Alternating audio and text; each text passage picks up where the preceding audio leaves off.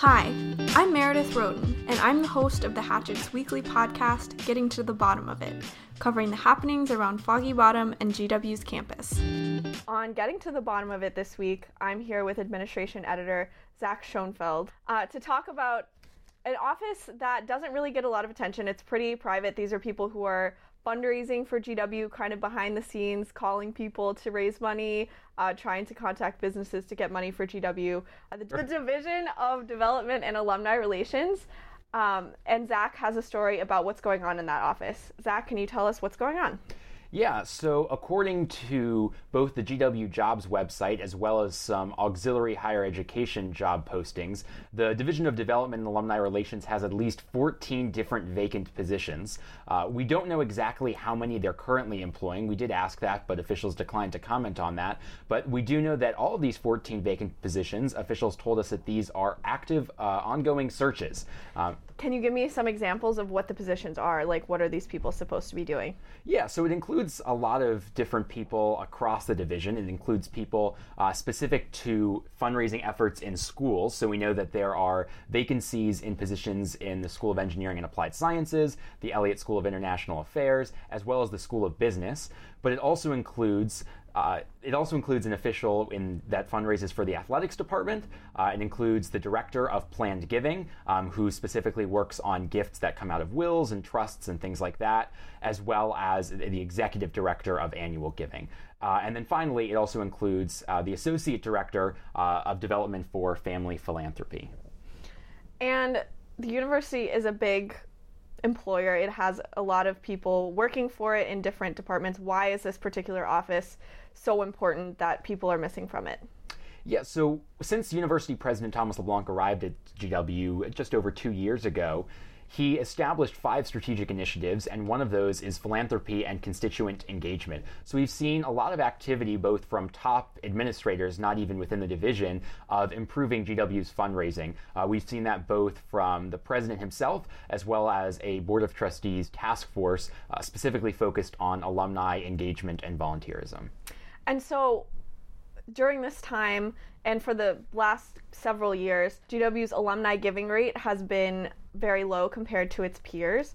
So, were you able to find any links between kind of these vacancies and and that. yes and no. There have been some areas in which there are vacancies which we've seen some success in the fundraising side. So to give you an example family philanthropy they have a vacancy there but family donations we learned this this past fiscal year they hit the highest level in recent memory. They raised 15.7 million dollars from families but we've seen from other areas overall, um, you know, we've seen a low alumni giving rate, as you mentioned, compared to some of our peers. But that being said, there's also the total dollar amount that officials are fundraising. This past year was the third best year that they've ever seen. So what we're seeing overall, the trends within the development office is that they are tend to be doing very well on the total dollar amount of fundraising, but the number of alumni that are donating to the university has declined, um, which we can uh, is also according to experts. They've told us that that is a trend that's not just specific to GW, but one that's actually being seen across many universities. And so, when you approach officials with when you approached officials with this number and with your kind of observations here, what was their response? So when we when we inquired with officials about the vacancies, they confirmed that they are active searches going on. Uh, they declined to tell us what strategies they're employing to attract applicants to all of these positions, uh, but they did say that the existing staff uh, are still focused on engaging all of these alumni and trying to get uh, the most philanthropic funding that they can. So they weren't able to tell you what they're doing to make sure these these positions get filled. All we know is that there are active ongoing searches. We don't have any more information. Well, thank you so much for keeping an eye on this, Zach. This is not something that gets a lot of attention. So thanks for talking to us today. Thanks for having me. I'm here with Jared Gans, the academics editor, and we're going to be talking about a new seminar series that the history department is putting on. Jared, how did you hear about this? So, the history department held the first of a series of interdisciplinary seminars earlier this month, and the idea is to bring people of different backgrounds together to have discussions about inequality and all the ways that it manifests itself in society. So, are these seminar series are they mostly just professors talking or are they bringing in outside guests as well Right. So the the series is for both faculty at this university as well as outside academics outside of GW, but anybody within or outside of the GW community is welcome to attend. So what is the interdisciplinary aspect of this? How are they making this interdisciplinary? Right. So with the first uh, seminar, which was held on November 1st, a sociology professor from Johns Hopkins University was brought in to talk about the Mexican government's attempt to address inequality in the 1970s. And what the history department is trying to accomplish with this seminar is to open up people's minds to realize that there are many different ways to look at inequality other than just a purely historical approach. And when you talked to some of the professors who are behind the seminar, what did they tell you was their inspiration behind this?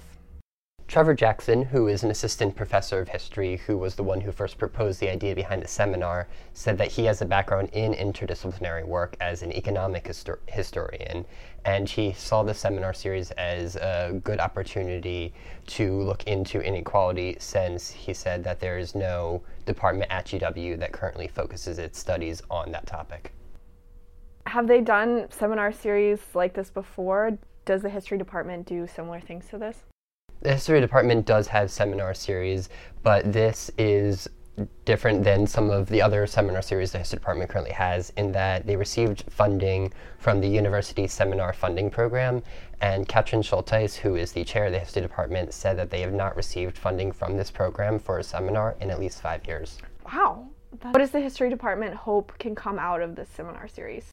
Trevor Jackson said he hopes the seminar series continues in the future and that if it does continue, it can be the beginning of a foundation for research on inequality at GW, where he says there isn't currently a lot of research on that topic. Well, thank you so much, Jared. Thank you for having me.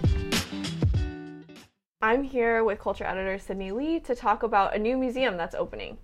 Sydney, what do we know so far? Well, the new museum is called Planet Word, and it's all about words and language and global communication. And it's just set its opening date for May 31st this spring. It seems pretty difficult to make a museum about words when you're literally trying to visualize different concepts. So, how have they done that, and what are some of the exhibits that they offer?